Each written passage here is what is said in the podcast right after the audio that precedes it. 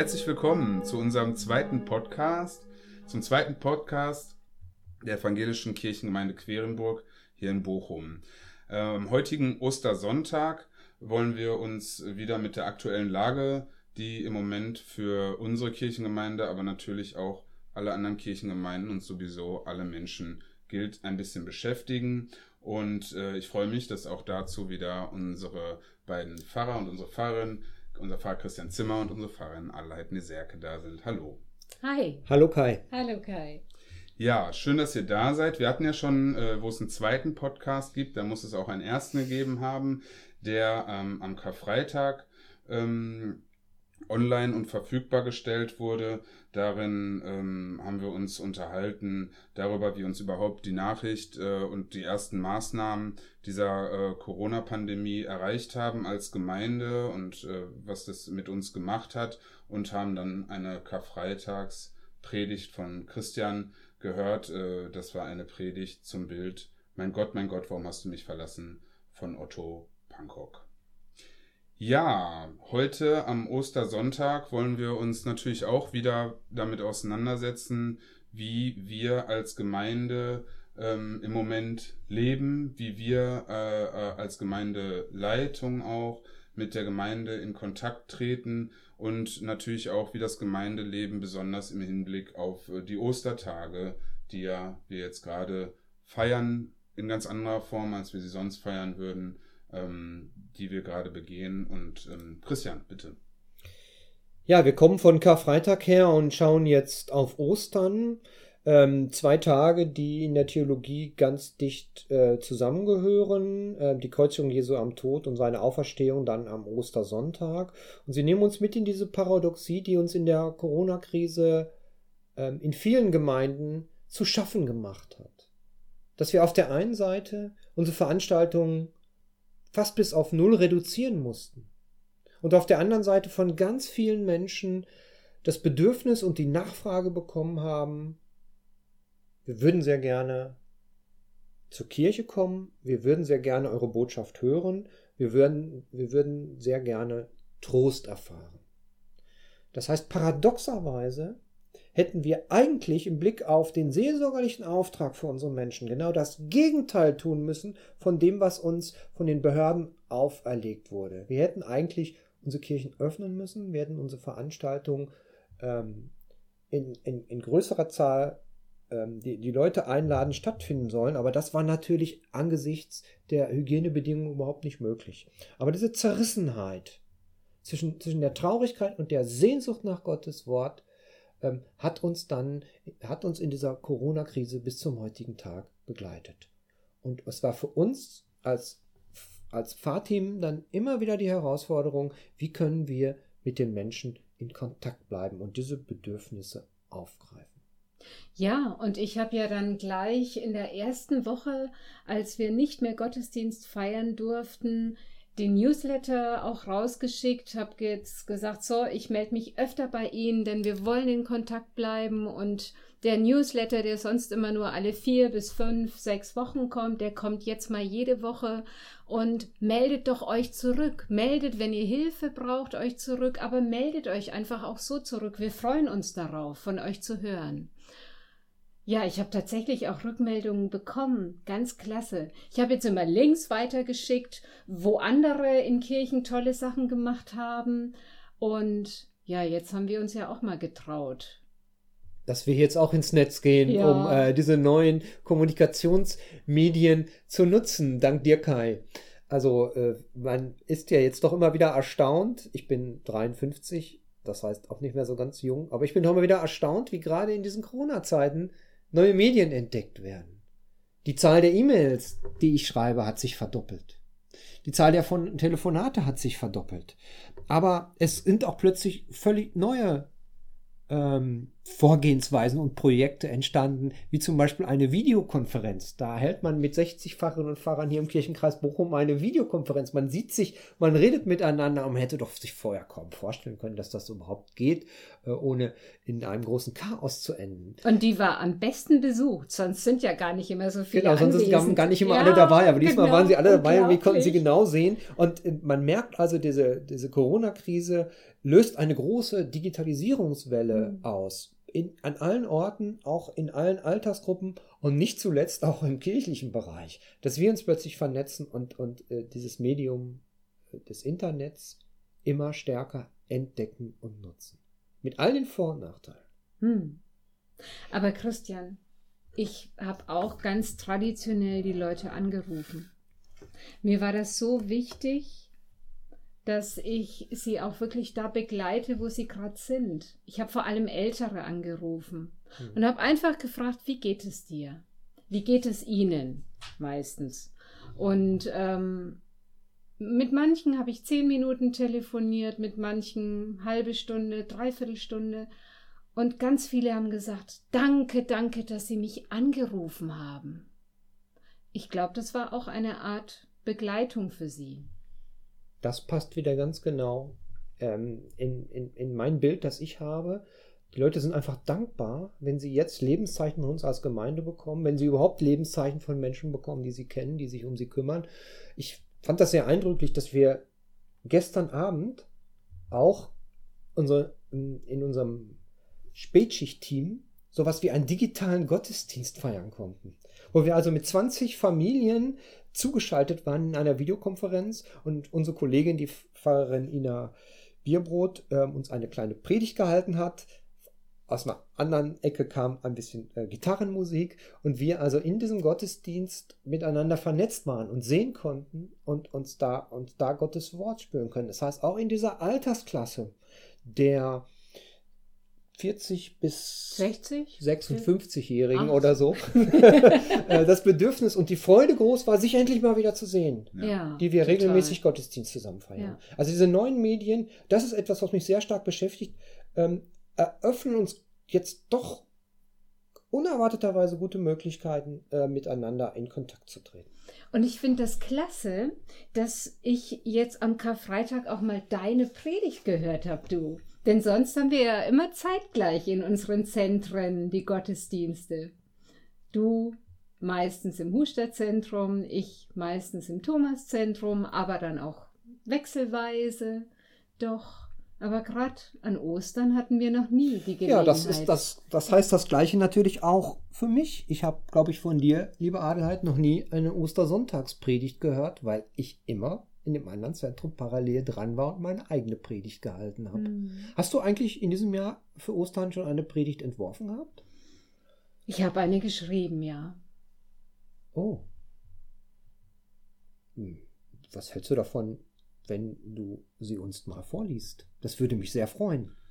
Das ist ja auch, ähm, genau, ist ja auch ein bisschen Sinn und Zweck dieses Podcastes. Ähm, und ich, ich glaube, deine Frage zielte ein bisschen darauf hinaus, ob sie, ob deine Predigt schon vor der Corona-Krise sozusagen in dir gewirkt hat, äh, ob die Idee, ähm, die eben so aufzubauen, wie du es nun am Ende getan hast, schon länger da ist oder inwieweit diese Predigt vielleicht auch von der gesamten Situation dann jetzt gerade geprägt ist. Ich glaube, sie passt relativ gut hinein. Denn in ihr schildere ich auch, wie ich jemanden begleite. So wie ich vorhin erzählt habe, dass ich ja Einzelne auch angerufen habe und sie ein Stück begleitet habe, da wo sie gerade im Leben sitzen, stehen, gehen. Und so begleite ich hier auch eine Person. Und für diese eine Person ist es, glaube ich, am Anfang der Predigt auf jeden Fall eher auch noch Kar-Samstag. So ein Kar-Samstags-Feeling von innerer Verstummtheit, von, ja, gar nicht das Licht schon sehen können. Mhm. Ja, schön. Ähm, ja, Ich wollte noch ergänzen, dass, dass ich das bei dir jetzt auch entdeckt habe, dass also sozusagen Predigtgedanken, so habe ich dich jetzt verstanden, die wir vorher schon hatten, Hm. Plötzlich in der Corona-Krise in einem anderen Licht stehen und dann aber auch, auch in diesem anderen Licht leuchten können. Das heißt, in dieser Corona-Krise dann auch ihre Aussage haben. Ich hoffe. Ich bin sehr gespannt auf deine Predigt. Ja, und wir werden es auch äh, wieder so machen, wie wir es schon am Karfreitag gemacht haben, dass wir die Predigt auch einzeln äh, für sich stehend ins Netz stellen. Das heißt, ähm, gleich gibt es dann eine kleine, ganz kurze Pause und dann wird Adelheid mit ihrer Predigt beginnen. Ja? Dankeschön. Dann bitte Adelheid. Ich lese für uns das Osterevangelium nach Markus. Und als der Sabbat vergangen war, kauften Maria von Magdala und Maria, die Mutter des Jakobus, und Salome wohlriechende Öle, um hinzugehen und ihn zu salben. Und sie kamen zum Grab am ersten Tag der Woche, sehr früh, als die Sonne aufging. Und sie sprachen untereinander, Wer wälzt uns den Stein von des Grabes Tür? Und sie sahen hin und wurden gewahr, dass der Stein weggewälzt war, denn er war sehr groß. Und sie gingen hinein in das Grab und sahen einen Jüngling zur rechten Hand sitzen, der hatte ein langes weißes Gewand an, und sie entsetzten sich.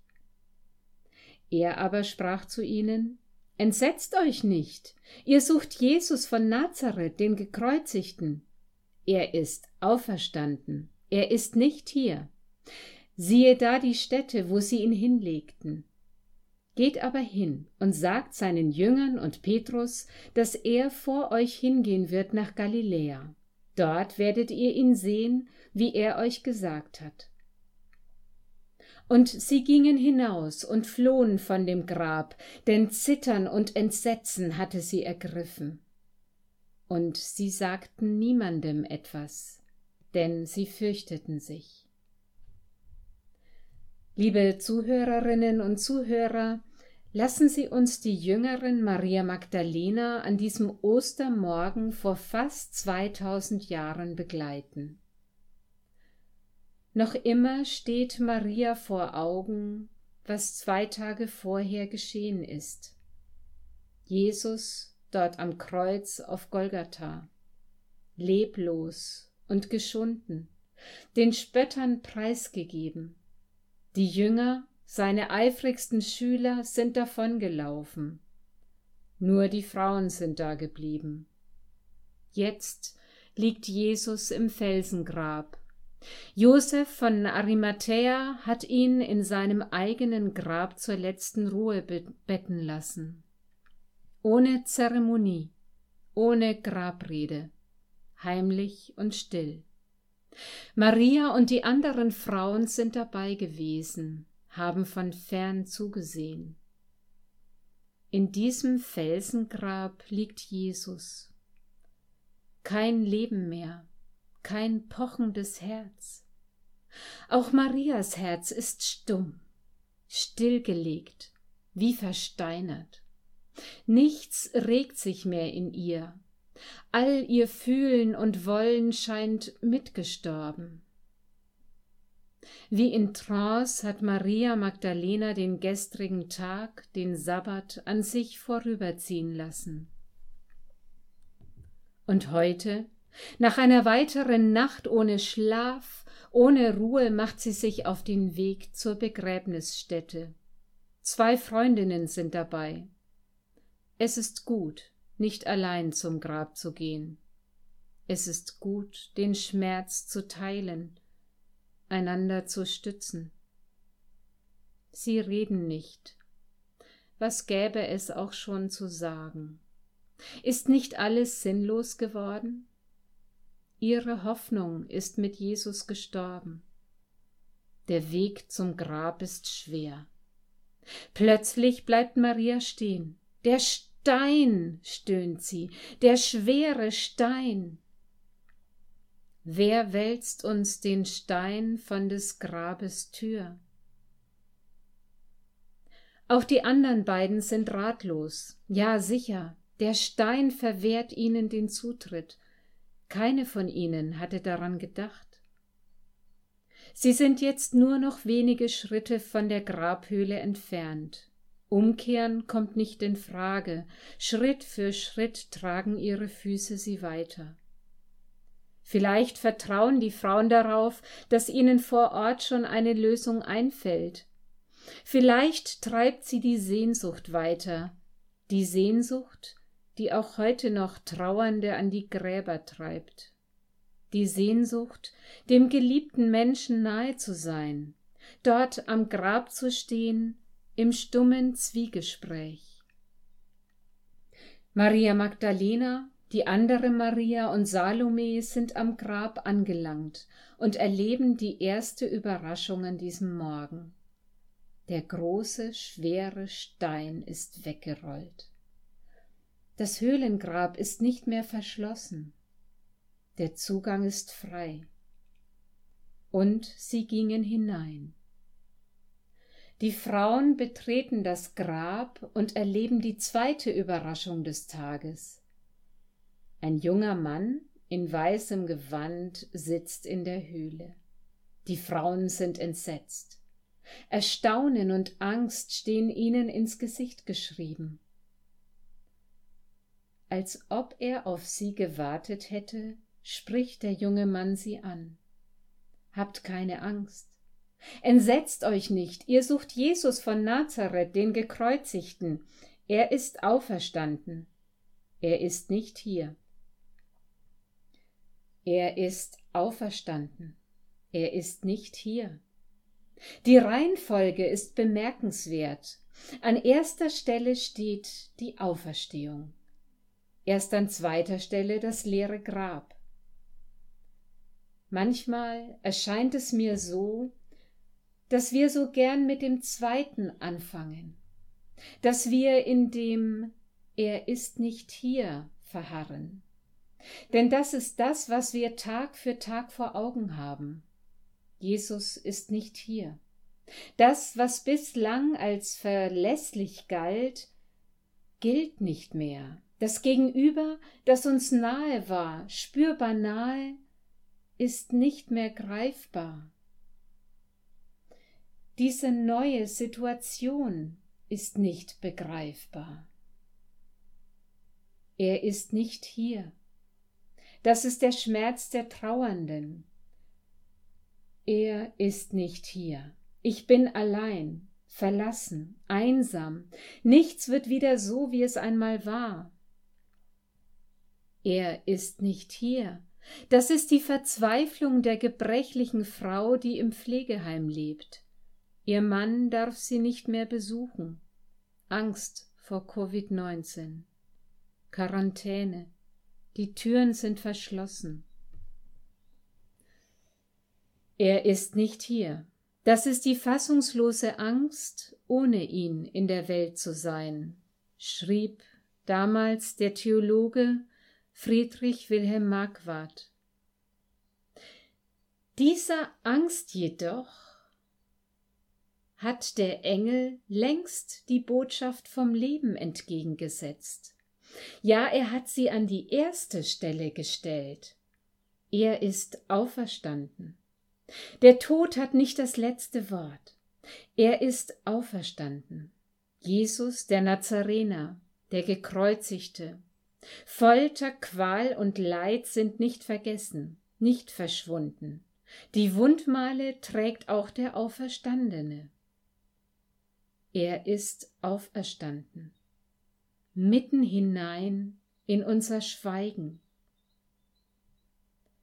In die Mulde meiner Stummheit leg ein Wort. Er ist auferstanden, sagt der Bote. Maria Magdalena und ihre beiden Begleiterinnen haben das Grab betreten und die Worte des Engels gehört. Doch haben Sie Zugang zur Auferstehung? Können Sie das Wunder begreifen? Ist der große Stein, der auf Ihrem Herzen lastet, weggerollt? Als Sie das Grab verlassen, sind Sie verstört. Mit Tromos und Ekstasis beschreibt Markus ihren Zustand. Sie zittern am ganzen Körper, heißt das, und sie sind völlig außer sich.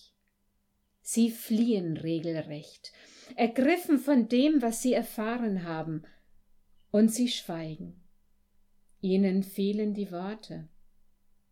Und sie sagten niemandem etwas, denn sie fürchteten sich. Ein großer Theologe des vergangenen Jahrhunderts, Karl Barth, hat dazu gesagt, man schämt sich für sich selbst, wie wenig man doch dieser Botschaft gewachsen ist.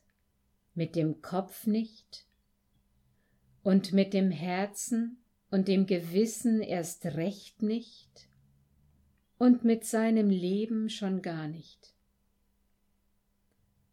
Auferstehung ist für mich das, was sich ereignet, wenn Gott am Werk ist. Auferstehung geschieht auch heute, wenn Gott wirkt. Im Kleinen, im Alltäglichen schon jetzt, wenn der niedergeschlagene Mensch den Kopf hebt und aufsteht. Wenn Verängstigte aufgerichtet werden durch ein gutes Wort, ein liebevolles Lächeln, das Aufstehen hilft. Das ist Auferstehung schon jetzt. Kleine Zeichen der Kraft Gottes, die mich glauben lassen, dass Auferstehung auch dann geschehen wird, wenn meine Kraft zu Ende ist. Dass die Kraft Gottes mich weiterträgt, durch den Tod hindurch. Nichts kann uns trennen von dieser Gotteskraft, auch nicht der Tod. Das bezeugt Paulus im Römerbrief. Da schreibt er, denn ich bin gewiss, dass weder Tod noch Leben, weder Engel noch Mächte noch Gewalten, weder Gegenwärtiges noch Zukünftiges, weder Hohes noch Tiefes, noch eine andere Kreatur uns scheiden kann von der Liebe Gottes, die in Christus Jesus ist, unserem Herrn.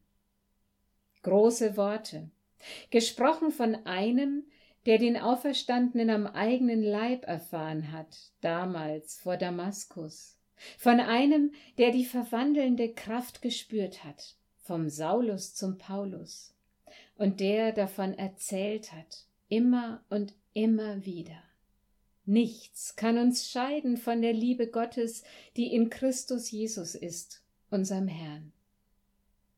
Und für die Zeiten, in denen uns große Worte zu viel sind, in denen es uns schwerfällt zu glauben, mit dem Kopf nicht und mit dem Herzen und dem Gewissen erst recht nicht, für diese Zeiten hat der Engel im Grab einen Rat. Geht nach Galiläa, sagt er zu den Frauen. Für uns heißt das, Geht in Gedanken dorthin, wo alles angefangen hat. Lest die gute Botschaft von Jesus wieder von vorn. Lasst euch mit hineinnehmen in die kleinen Auferstehungsgeschichten, die sich in Jesu Gegenwart ereignet haben. Lasst euch anstecken von der Freude der Blinden, die durch ihn wieder sehen konnten. Lasst euch berühren von der Dankbarkeit der syrophönizischen Frau, deren Tochter wieder gesund wurde. So, so in solch kleinen Auferstehungsgeschichten kann es auch heute in uns Ostern werden. Der Herr ist auferstanden. Er ist wahrhaftig auferstanden. Amen.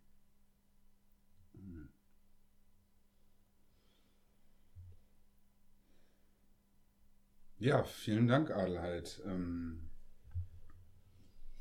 damit sind wir, denke ich, auch nach der Predigt am Ende unseres Podcasts heute am Ostersonntag ähm, angekommen. Mir hat es großen Spaß gemacht, äh, auch die zweite Folge jetzt. Ich kann mir gut vorstellen, ähm, dass wir diese Möglichkeit auch noch nutzen werden jetzt, solange es nicht die Möglichkeit für uns gibt, Gottesdienste in unserer Gemeinde zu feiern. Ähm, da würden wir uns auch freuen auf Rückmeldungen ähm, von unseren Gemeindegliedern, von euch und Ihnen, die diesen Podcast hören. Fragen, Anmerkungen, Kommentare gerne per E-Mail an unsere beiden Pfarrerinnen und Pfarrer, also an die bekannten E-Mail-Adressen. Ähm, und dann müssen wir schauen, wie bei so vielem äh, aktuell, wo sich das hinentwickeln wird. Weil eins dürfen wir ja noch im Blick auf die Kommunikation sagen. Wir alle sehen den Zeitpunkt herbei, an dem wir wieder klar sagen können, ab wann Gottesdienste stattfinden. Und wir alle sehen den Zeitpunkt herbei, an dem wir unserer Gemeinde und allen Menschen es endlich auch mitteilen können, wann dieser Zeitpunkt sein wird. Möge er so früh wie möglich, aber auch wie nötig sein. Mhm. Christian, magst du zum Abschluss noch ein Segen sprechen? Gerne. Gott, deine Kraft sei in uns Schwachen mächtig. Gottes Kraft begleite uns dann, wenn wir einsam sind, wenn wir krank sind, wenn wir traurig sind, wenn wir gelähmt sind, wenn wir nicht mehr weiter wissen. Er erfülle uns mit seiner Liebe, von der uns nichts trennen kann und die uns jedes Jahr in aller Finsternis als Osterbotschaft neu verkündet wird. So segne und beschütze uns Gott in seiner Liebe.